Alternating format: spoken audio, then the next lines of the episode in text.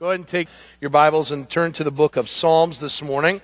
Uh, if you don't have a Bible with you, grab that Pew Bible in the pew rack in front of you and you find our passage on page 448. Page 448. And we're in a series that we've entitled Relationships. And uh, it's a series a little different than we normally do, but a series we want to focus in on uh, really understanding the connections that we have uh, not only with our God, but with ourselves, with others.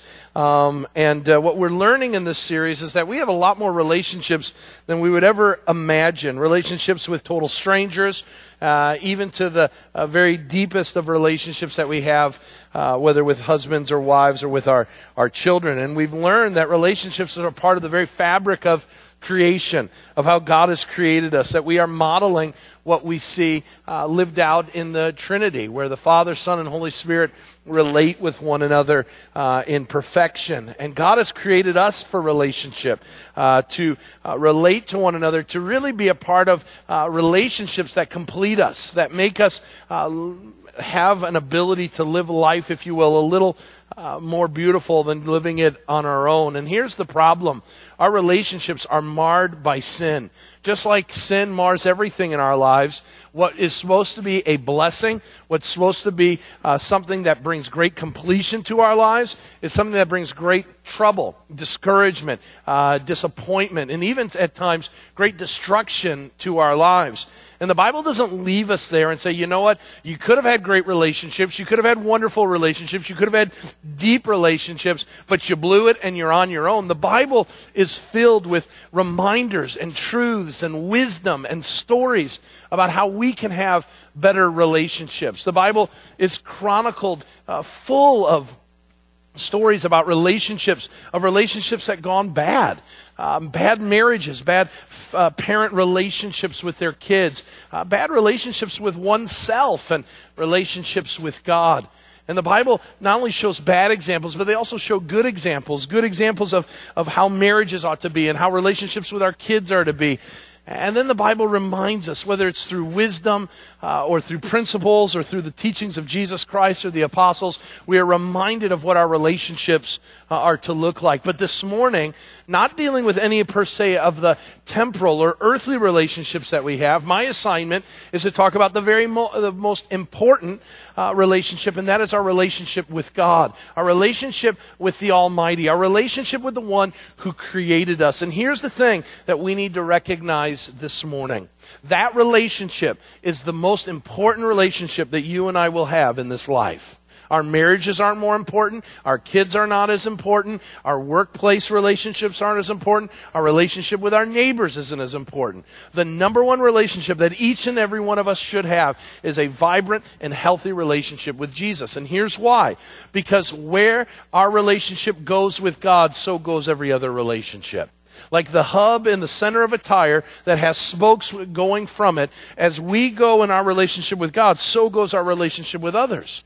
And so the question we have to ask this morning isn't, why is my relationship with my uh, wife not very good? It must be her problem or it must be my problem. What we have to ask is the reason maybe I don't have a good marriage is because I don't have a good relationship with God. Maybe one of the reasons why I don't have a good relationship with my kids or my parents is because I'm not walking in fellowship with my God. Maybe the reason why I struggle in the workplace or struggle in the neighborhood with the relationships isn't because I've got jerky bosses or unfriendly neighbors living around me, but maybe it's my relationship with God. You see, so as your relationship with God goes, so goes every other relationship. And so it is imperative that we find scripture that helps us to grow that relationship with God so that we can have healthy and vibrant relationships with all others to do so, I want to look at uh, the book of Psalms this morning, the first book. Because it's imperative that we understand what our relationship with God should look like and how we get to a healthy relationship with Him. So let's look to Psalm 1 this morning and let's break down just verse by verse what this psalm has to say. It's a short psalm, but it sets the direction for the entire book of Psalms in the way that we should go. Here's what it says. Blessed is the man who walks not in the counsel of the wicked, nor stands in the way of sinners, nor sits in the seat of scoffers, but his delight is in the law of the Lord, and on his law he meditates day and night. He is like a tree planted by streams of water that yields its fruit in its season, and its leaf does not wither. In all that he does, he prospers. The wicked are not so, but are like the chaff that the wind drives away. Therefore, the wicked will not stand in the judgment, nor sinners in the congregation of the righteous.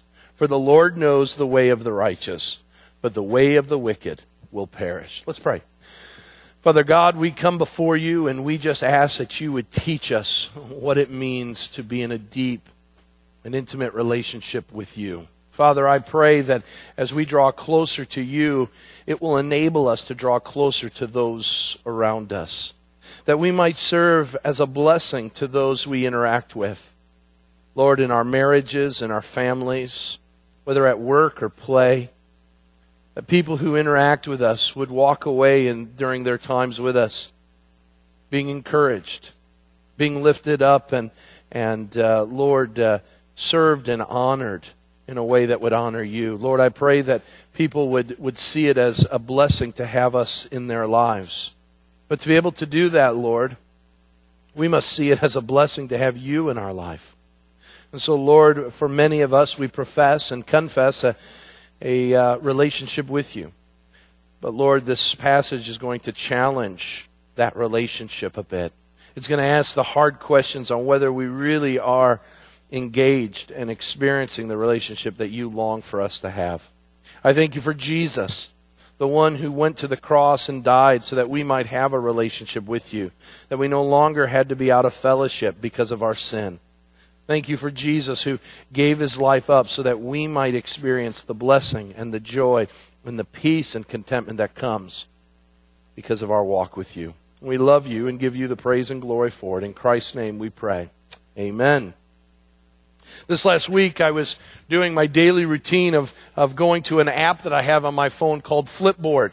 And it's an app where I can look at all numerous uh, articles from all different periodicals. And one caught my eye as I was totally remembering what I was preaching this Sunday.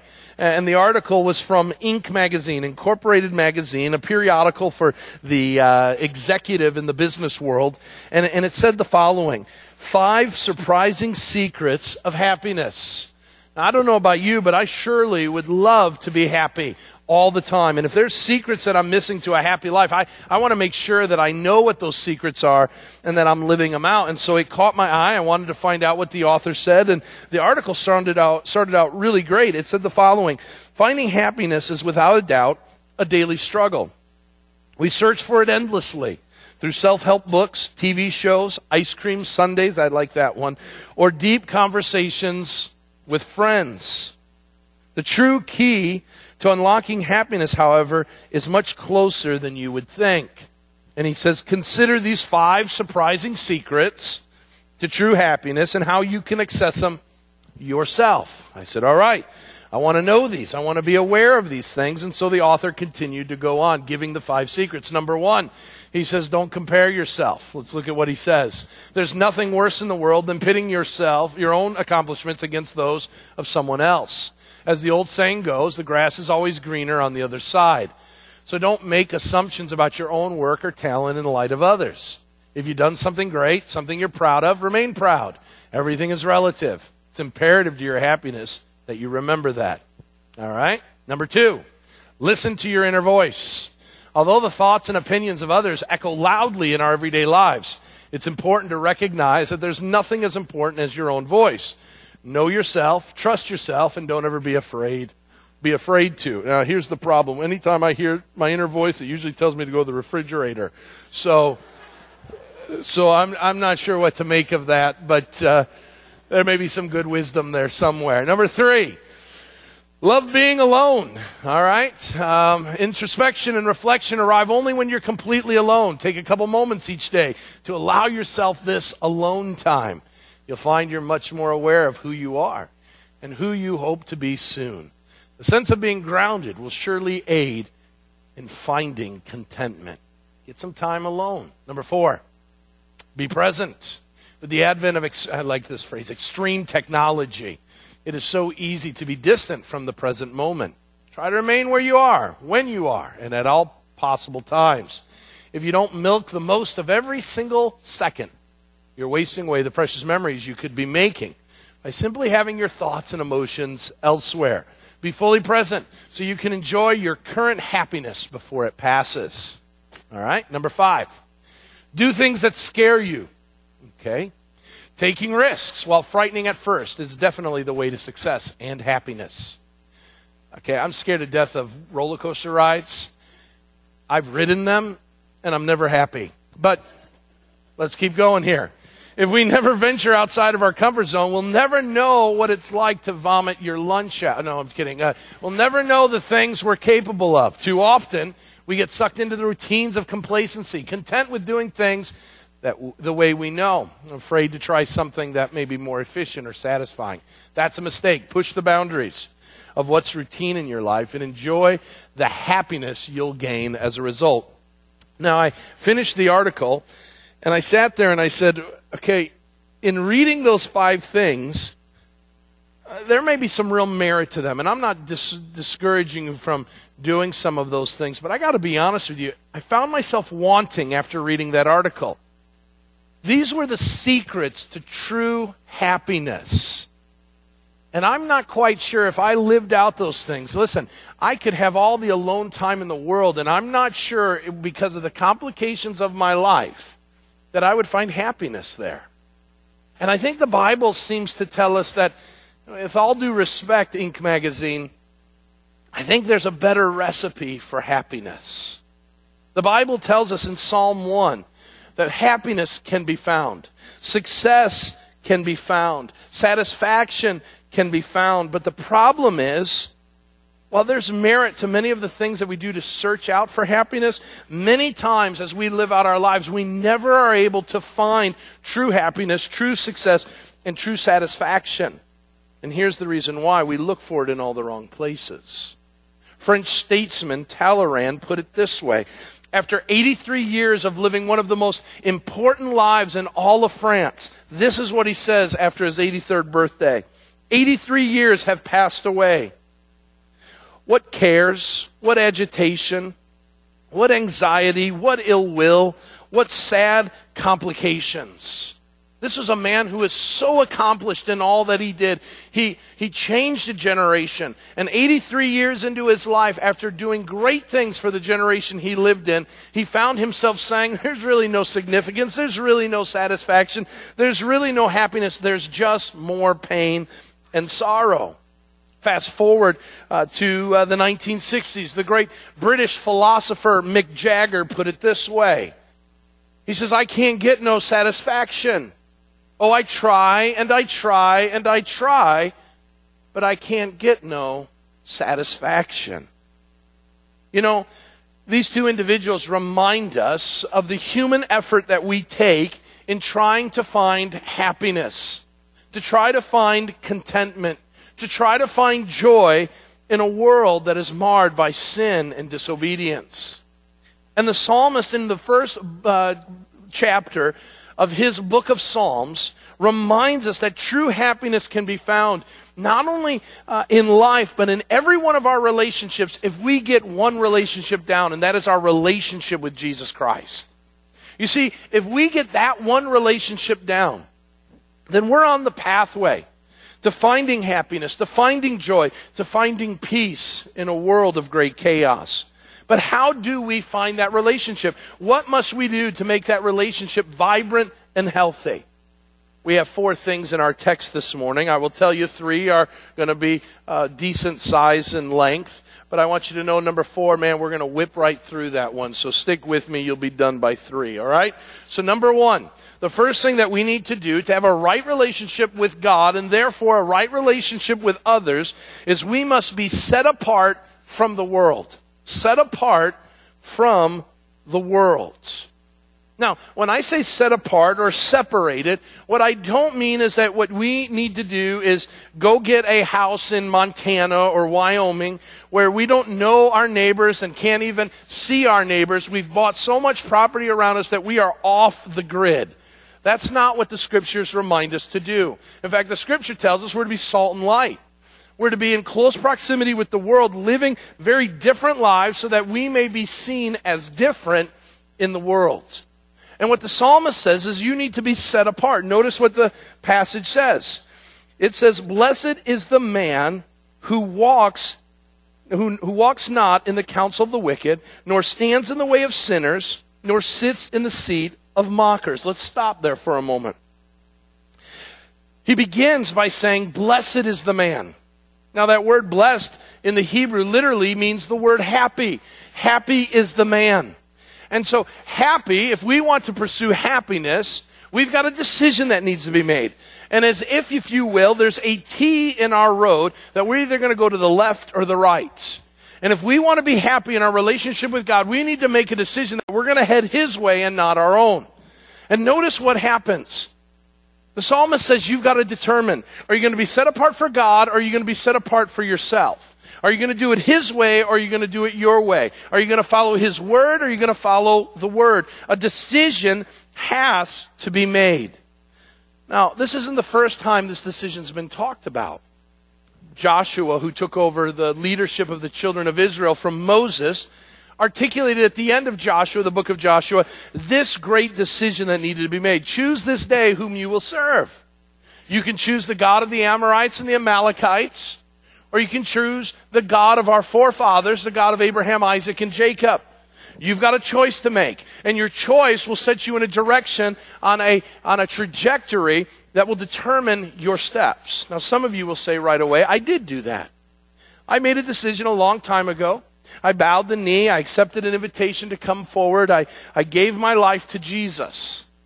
But the Bible seems to say that this isn't a decision that we make once and for all and it's over and we never think about it again. It's a decision that the scriptures tell us needs to be made all the time. In fact, Jesus said, if you want to be one of my followers, then one must uh, come after me, must deny himself and carry his cross once in a while. No, no, no, I'm sorry. He says, hey, if you want to follow after me, you should deny yourself and carry your cross at least once a month. No, no, no, I'm sorry. That's not right either. If anyone wants to come after me, Jesus says, he must deny himself and carry his cross once a week during church. No, that's not right either. If you want to come after me, you must deny yourself and carry your cross. Help me out. Daily. Daily. You see, every day we need to make a decision. And this decision has to do with how we are going to relate to the world around us. And that decision is this. Will I encounter the world with God as my shepherd, with God as my guide, with the model of Jesus Christ living through me, with His Word advising me and calling me to the things I must do, or will I make a decision to live apart from God and do my own thing? And in that decision, we are going to find out what we're going to do. And every one of our decisions will be determined based on that fact. And so what will happen? Notice that if we don't make that decision, we find ourselves going down a slippery slope. Notice what the text says. You see a progression. Who walks not in the counsel of the wicked, or stand in the uh, way of sinners, or sit in the seat of scoffers. Notice the progression. Walks, stands, sits. Notice we're in the council, the way, the seat. Notice it starts out with the wicked, then sinners, then scoffers. There's this picture or idea that when we make a decision to go away from God, we go down this slide where we find ourselves little by little, inch by inch, getting farther and farther away from God and His Word. So, how do we keep from doing that? Notice the psalmist says, first of all, by believing the right things. By believing the right things. We do not walk in the counsel of the wicked. In his paraphrase, The Message, Eugene Peterson translates that verse in the following way Blessed is the man who does not hang out at Sin Saloon. The idea here is we cannot buy into what the world is selling, what they're thinking. Uh, what it means is we cannot be consumed by the fascination of what the world offers us. You see, we look at the world and we like the vibe, we like the atmosphere, we like what it's selling. Now we know it's wrong, but our attention is continually being drawn to those things. Oh, we're wanting to hold the hand of Jesus, but all the while we're looking around. I, I remember one of our visits to uh, Disney World as a family. I was holding Joshua's hand. I don't remember how old he was, but But he was a little guy, and I'm holding his hand. I don't want him to be lost uh, in the group of people. And so I said, hold my hand and let's, let's start walking. And more and more I'd feel like he became an anchor, like I was dragging him. And I would turn around and go, what's going on? And I would notice he wasn't even listening to me. His eyes were all over the place. He's looking at this and looking at that. He was enamored by all the things going on around him that he had no idea where we were going. You see, some of us are holding Jesus' hand that way. We're holding his hand, but we're like an anchor to him because we're not looking at where he wants us to go. We're enamored by all the things of the world. We find ourselves suffering from spiritual ADD, putting our attention and focus where it shouldn't be. Now, granted, we can pride ourselves that we're not sinning because we're not uh, taking and eating or participating in those things. But notice the subtle move that we move from being in the counsel of the wicked, believing the way the world does, to standing in the way of sinners. Notice it's behaving the right way. Peterson puts it this way don't slink around dead end road, he says. This is where we go from being a spectator to a participant. No longer are we just watching people engage in that and kind of being fascinated by it, wondering what it must be like to be a part of it. But now we want to just get a little taste. Not a big one because we know it's wrong. We just want a little just to see what it tastes like. If we can just get a little bit, then it will, uh, if you will, whet the appetite enough and we won't need any more. Oh, we know it's wrong, but if we get just a little taste, a little taste on our lips, we'll see how truly sweet it is. You see, we're like the person who's on a diet. And they know that there's that beautiful chocolate cake in the refrigerator. And you know that you're not supposed to eat it, but you can just not get your mind off of that chocolate cake. And so you say to yourself, well, I'm hungry. So what I'll do is I'll go to the refrigerator and I'll grab some celery sticks and some, some carrots. And as you're going to the vegetable drawer of the, and I know you've been there, you can lie all you want, I know you've been there. You pull out the carrots and celery, but you see the chocolate cake sitting on the shelf. Oh, it sure looks nice. And you begin to tell yourself, you know what? Just a little taste won't hurt. And you know what you do? We all do it, right? You sit there and say, you know what? I'm just going to take my pinky. I'm just going to, just, just, just a little, just swipe the side, you know, that icing that's not supposed to be there. You're just doing a, a public service to everybody. Just, just wipe the, the side of the plate just to give yourself a taste. And so you do that. But then you're too big on your swipe and you leave this big finger mark in the cake, right? So then you're like, well, I can't leave that, so I'll take the slice that kind of was affected. So you pull the cake out and, and you cut the slice and, and you begin to pull it out and you know what happens? The other part of the cake caves in. You can't leave the cake like that, so you cut a little more, clean it up, you don't want to leave it. And before you know it, you got a plate of cake and crumbs all over your face and you have fallen from your diet, from the plan that you had. Here's what sin does. You think you can sit there and enjoy from afar what's going on, and little by little you start dabbling a little bit. And it's just a one time thing, and then it's a two time thing, and then it continues to go. And before you know it, you got crumbs all over your face from the sin in your life, and you're like, how did I get there? Little by little, you found yourself behaving the wrong way. You found yourself hanging around in the wrong atmosphere with the wrong types of people, and what it begins to do is it begins to erode away. Now, here's the thing this dabbling usually is done in private.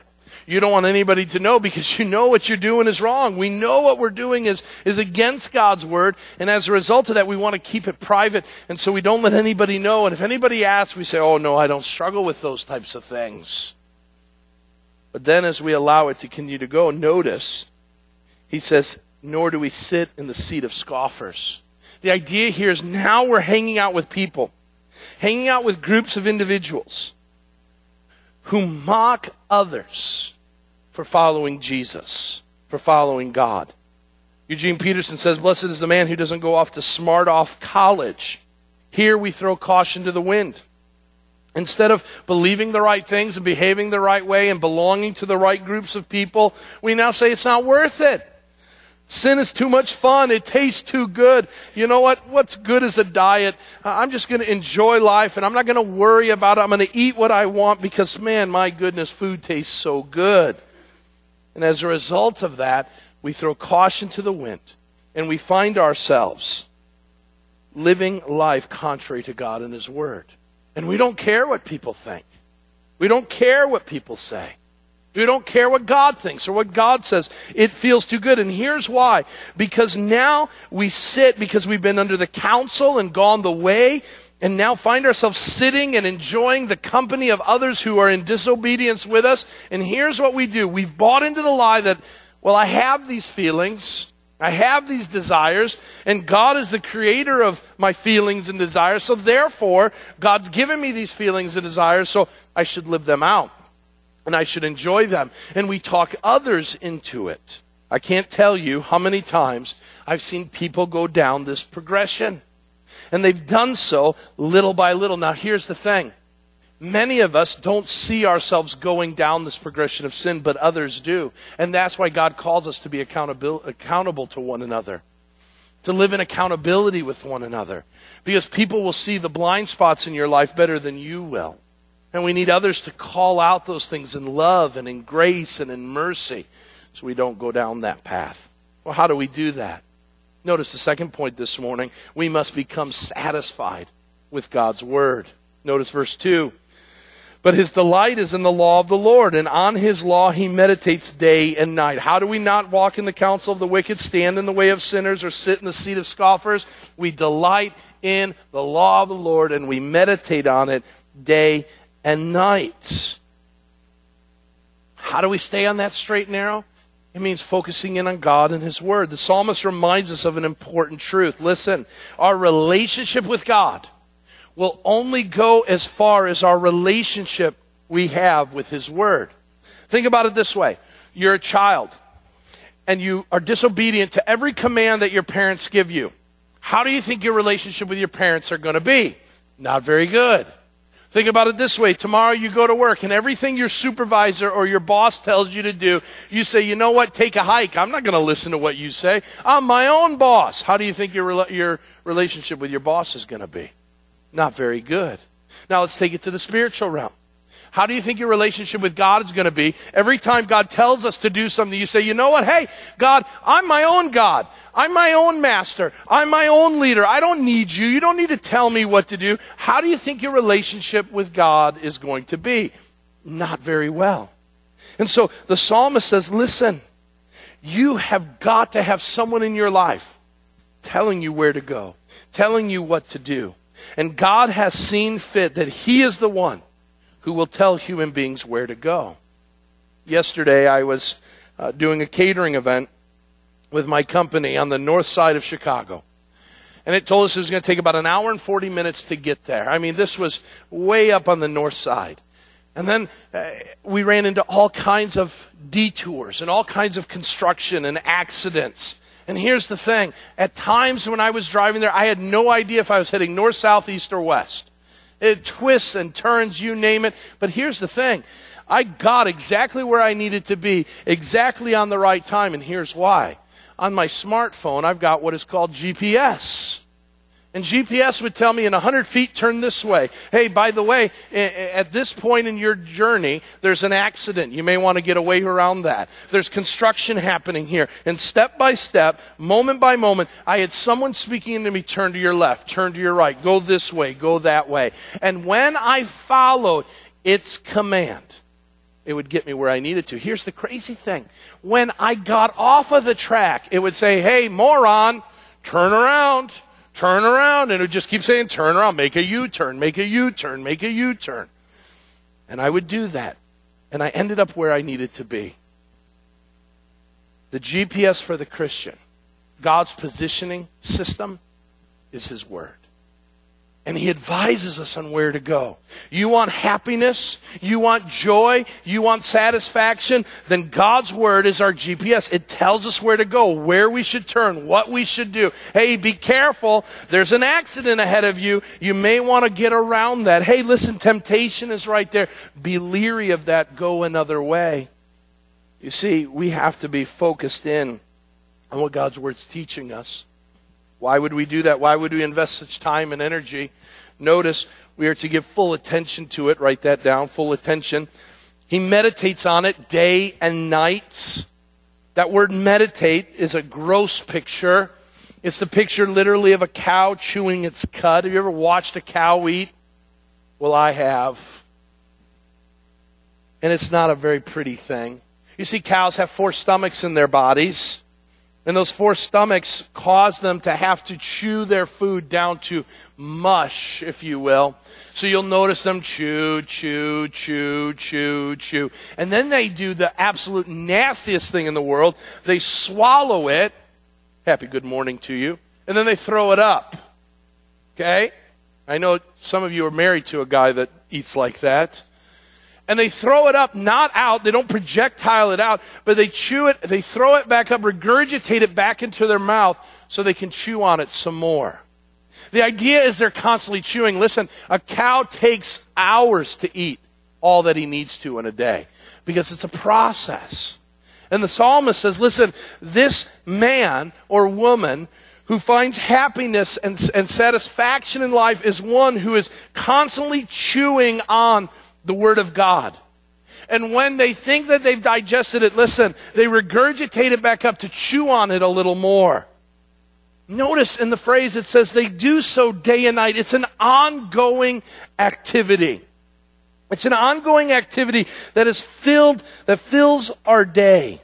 It's a regular occurrence. Notice the phrase day and night doesn't just mean all moments of time in your day, but in all circumstances whether you like it or you don't, whether things are good or bad, all circumstances, all moments in time, we are feasting on the Word of God. Now, why would we do that? Why would we spend all that time and energy to it?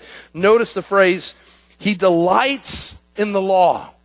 That phrase delights is only used three times in the Old Testament. Here in the book of Psalms, and then two other times. In the two other occurrences, that phrase delight is used of a young man who has had his eye caught up, if you will, with a young lady who he falls in love with. And so this idea here is of two young people who absolutely fall head over heels for one another. Now, for some of you, especially those who are my age, uh, we can look back and remember those glorious times of dating our loved ones. Before the kids came and took all our romance and joy, right? And in those moments, and maybe you find yourself there now, young person, you can't get your, that person out of your head. And when you're away from that person, you long to be with them. You count down the hours and moments and minutes that you'll be back with them. And then you're with them. And, and, you do the craziest things. Some of the weirdest stuff I ever did was when I was falling in love with Amanda. I, would sing songs to her. I would read uh, poems to her. I would find all these romantic things. Why? I just wanted her to know how absolutely infatuated and in love I was with her. So I would find creative times to have together. I wanted every moment that I was with her to be significant and special. This is what God says our relationship with the Word should be. We should long to be in the Word. We should uh, really be counting down the time we get to spend in the Word again. But sadly, listen, sadly, instead of chewing on it day and night and meditating on it, we look at Sunday morning as a time we pop a pill. We take it in. And then we don't look at the Word for the rest of the week. Sadly, listen, sadly, some of you this morning call yourselves Christians. And the last time you opened God's Word was the last time Pastor Steve last week said, Open your Bibles. And you haven't thought about it for a moment since. The Bible says we are to delight in it, that we should look forward to it, that we should see it as an opportunity to read God's love letter to us and enjoy the good that comes from it. Just enjoying what it has to say and being changed and transformed by it but like an old married couple that has a set date night. We look at Sunday mornings as a time where we say, You got 90 minutes, Pastor. You better wow me. Better knock my socks off. I'm not sure why I'm here. I'm not sure I've got a million other things I can be doing. My attention isn't with you. My affection isn't on the word. But, but if you do really, really good job, maybe you'll get a flutter out of my heart. How we miss it. Again, reminded that our relationship with God will only go as far as our relationship with His Word. So, what is your relationship with the Word this morning? Does it have your attention? Does it have your affection? Or is it simply a duty that you live along with because you're told to? I will tell you, if that's how you're trying to uh, win that young lady or that young man, you'll never do it. Think about it. That young person comes to your door that wants to go on a date with you and you go, oh, you're here again? All right, I guess I'll go. I got nothing better going on. You think they're going to want to date you? Probably not. So it is with God and His Word. We can't do it out of a duty, but a deep desire. Well, what happens when we do? Notice the psalmist goes on. He says, when we do these things, we have the right attention, the right affection, we will become like a tree planted by streams of water that yield its fruit in its season, and all that he does, he will prosper. The wicked are not so, but are like the chaff that the wind drives away. Let's stop there. Notice that when we do these things, we'll be supplied by the right waters. I wonder if the psalmist finds himself sitting and looking around his surroundings. And he sees this tree. Maybe he's sitting under this tree. And he says, uh, My relationship with God has to be like this tree. It's flourishing, it's vital, it's full of all kinds of fruit and all kinds of beautiful leaves. It is a picture of great health. And notice he says, That's what I want my relationship to be like with God. A relationship that's like a tree planted. Well, how do we know if we have that kind of relationship? The psalmist tells us, look, write these things down. Number one, look at the position. He's like a tree planted next to the streams of water. The tree is deeply connected to that which feeds it. It's there in the vicinity. Growing up, uh, there was a creek by my parents' house where we would go and we would play.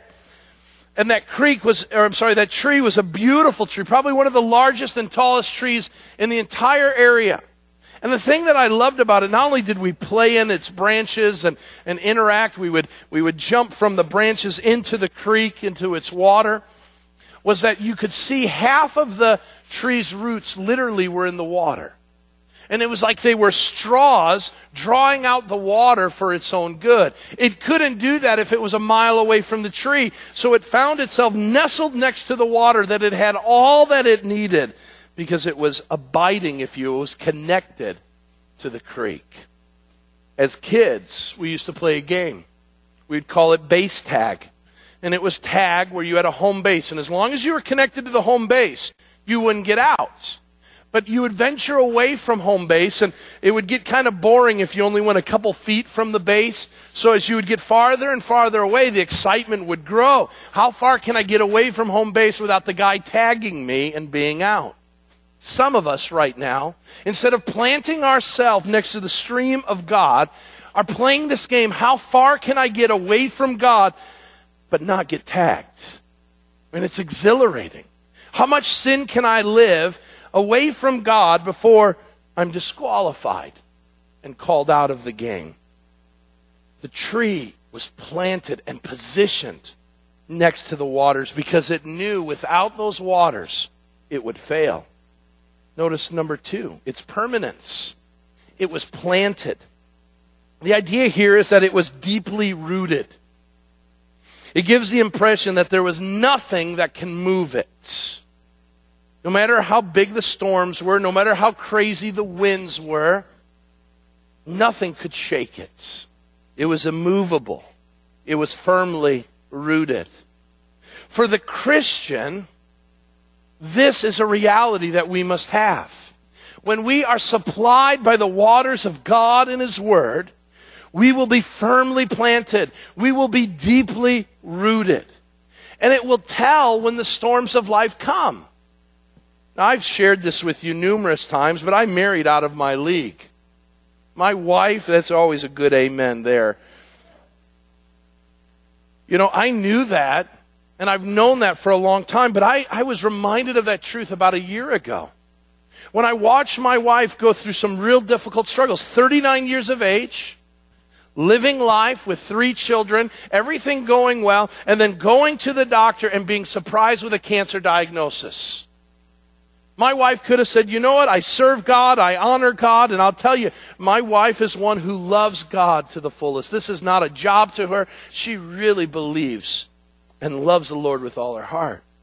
And then she gets the cancer diagnosis. And this is what the doctor said. You've got cancer. We're going to have to do radical things to get rid of it. And there's no guarantee that we'll get all of it and it could consume your life. Now, in that moment, my wife could have said, you know what? I've served God. I've honored Him. I've done everything I was supposed to do. And this is what I get, God. This is what you give your followers. This is what you give your people. I'm 39 years old. I want to live a long life. I want to see my kids grow up. And this is what you give. Never did I see Amanda shake her finger at God. Never did I see her shake her fist at God. Never did I hear her say one negative thing towards God. In fact, like Job, my wife said, God, whether you give or take away, I'm going to praise the name of Jesus. And here's the amazing thing Amanda is not an anomaly. I've been the pastor here for 12 years and I've watched you, people, go through incredible trials and tribulations. Crazy things have happened. You've been faithful to God and God has allowed difficult circumstances in your life to take place. Some of you have watched your spouses shrivel up and die to disease. You didn't shake your fist at God. Some of you have watched your wealth go from something of great value to nothing. Some of you have watched your children and all the hopes and desires that your kids would grow up in a way that would honor God, and they've walked away from the faith with no hope of it turning around. And instead of getting angry with God, you've dug deeper. You've gotten closer to Jesus. And God says, listen, God makes it clear that our faith, you want to write something down, you want to put something on your, on your uh, mantle over your fireplace in your house. We never write these things down, by the way. But here's a great line that I wrote down. Our faith can never be measured in times of triumph, but only in tragedy. You want to know if you're walking close with God? How do you do when your day doesn't go the way you want it to? How does it go when it throws your life into a whirl? I knew my parents had a close walk with God, but when they saw their lifeless firstborn's body in a morgue, I knew it was for real. Because in tragedies is the determining factor on whether we truly are deeply rooted in God and His Word. How permanent are we in this relationship? Number three, are we productive? Notice it yields its fruit in season. The psalmist says it makes, it makes what it's been created to make. It produces what it's been called to produce. How do you know an apple tree is an apple tree if it doesn't produce apples? How do you know a fig tree is a fig tree if it doesn't produce figs? How does a Christian know they're a Christian unless they're producing Christian fruits? It can't and it won't. Well, what is the fruit? What is this fruit that it gives off in season? Uh, notice, fruit is something that the tree gives that it does not need. So it produces something that is to be given away. You're going to go this October at some point to an apple farm, right? We do that a lot. And we go and we pick off one of the apples off of the tree. And never has the tree said, hey, I need that. You can't take that. No, it freely gives it. It says, you can take the apple from my branches and I won't shrivel up and die. So take freely. Take all of my apples. I'll be here next year. Come back, right? So it should be of the Christian. The Christian gives and gives and gives. It doesn't say, hey, that's mine. I'm keeping that for myself. No, it freely gives and it gives a welcome sign to come back. Why? Because that is the production of fruit that we as Christians in a right and healthy relationship will produce. There's productivity. A couple more very quickly. The perseverance. Its leaf does not wither. Again, very similar to the permanence in good times and bad, in times of rain and drought, hot and cold. It is not easily affected by its elements. A vibrant and healthy relationship with God and with His Son Jesus Christ does not do this based on the good times and the bad. Well, I love Jesus and then I hate Jesus. I'm with Jesus and now I'm not with Jesus. It perseveres in the good times and the bad. I'm going to honor God. I'm going to stick with God. I'm going to hold true to God no matter what comes my way. What will happen when we do that? Notice the scripture says, in everything it does, it prospers. Now, there's a lot of teachers who will tell you that if we live this way, we'll be healthy, wealthy, and wise. But that's not the case. The psalmist makes it clear that what it means is that we will literally be perfectly positioned for all contingencies. So what it means is we will have the answer we will have the understanding, we will have the needed resources that we need to endure the hardship that comes our way. So whatever comes our way, we'll have exactly what we need because we're exactly positioned near the streams of God's glorious waters. So whether it's good times or bad, we will respond in a way that's becoming of a person of faith. Now it's hard to live that way. But the faith that God calls us to is to open hand living. To be open handed and say, Lord, wherever you go, whatever you lead me to, whatever you call me to, whatever you call me to sacrifice, I'm willing to do knowing that whatever I need in the future, you will provide. Not want, by the way. Let's remember that. Not what I want in the future, you'll provide. Whatever I need in the future, you will provide. Let us never forget that in order to find this type of living, demands that we get close to Jesus. Jesus told his disciples, and it's a reminder for us today apart from me, you will do nothing. And some of us are trying to live our life apart from Christ this morning instead of walking hand in hand with him. How's your relationship with God and his word? Every other relationship will rise and fall based on that. Remember, there's a T in the road and the T reminds us that fi- fi- finally, we need to be submissive to his warnings. The psalmist kind of ends on a tough note, a serious note. The wicked are not so, but are like chaff that the wind drives away. Therefore, the wicked will not stand in the judgment, nor sinners in the congregation of the righteous. For the Lord knows the way of the righteous, but the way of the wicked will perish. We're at a T in the road. You have to make a decision. Will you deepen your walk with God or will you desert Him? Will you follow His will and His way and His word or will you go the way of the world? The decision is before you. But notice the decision has consequences. If you go the way of the Lord, the Lord knows you.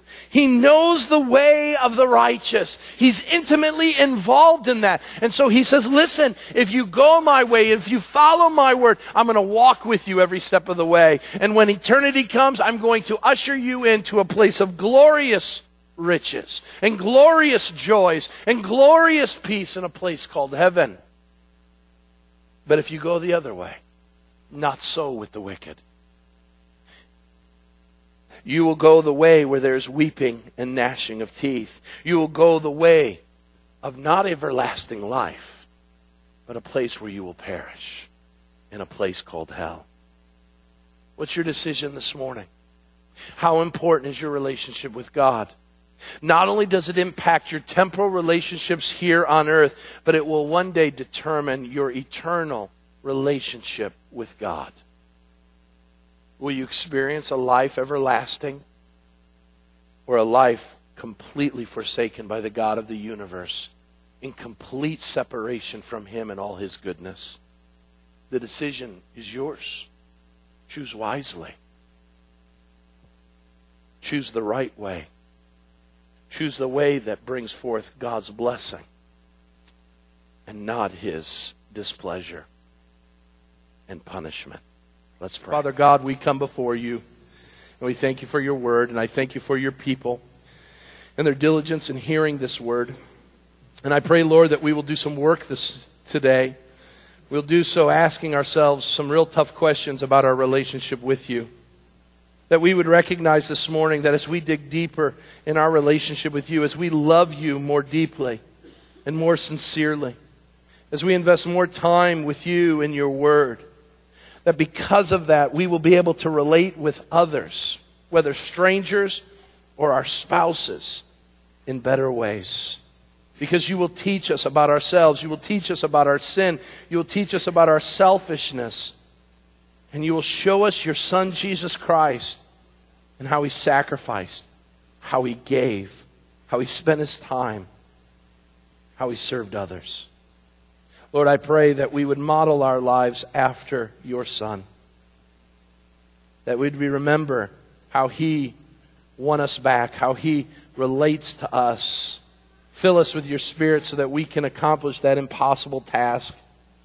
We know that apart from you, it's impossible, but with you, all things are possible. So, Lord, we pray for your glory and for our good that that would be a reality in our lives. So, send us forth now, Lord, digging deeper into our relationship with you so that we may dig deeply into our relationship with others and be a blessing to all. Now, send us forth in fellowship, Lord, as we leave this place and as we live our lives. And we ask that you'd bring us back together again so that we may hear from your word and praise you for all the things that you are worthy of praise. We love you and give you the glory for everything done in this service. In Christ's name. And all God's people said, Amen.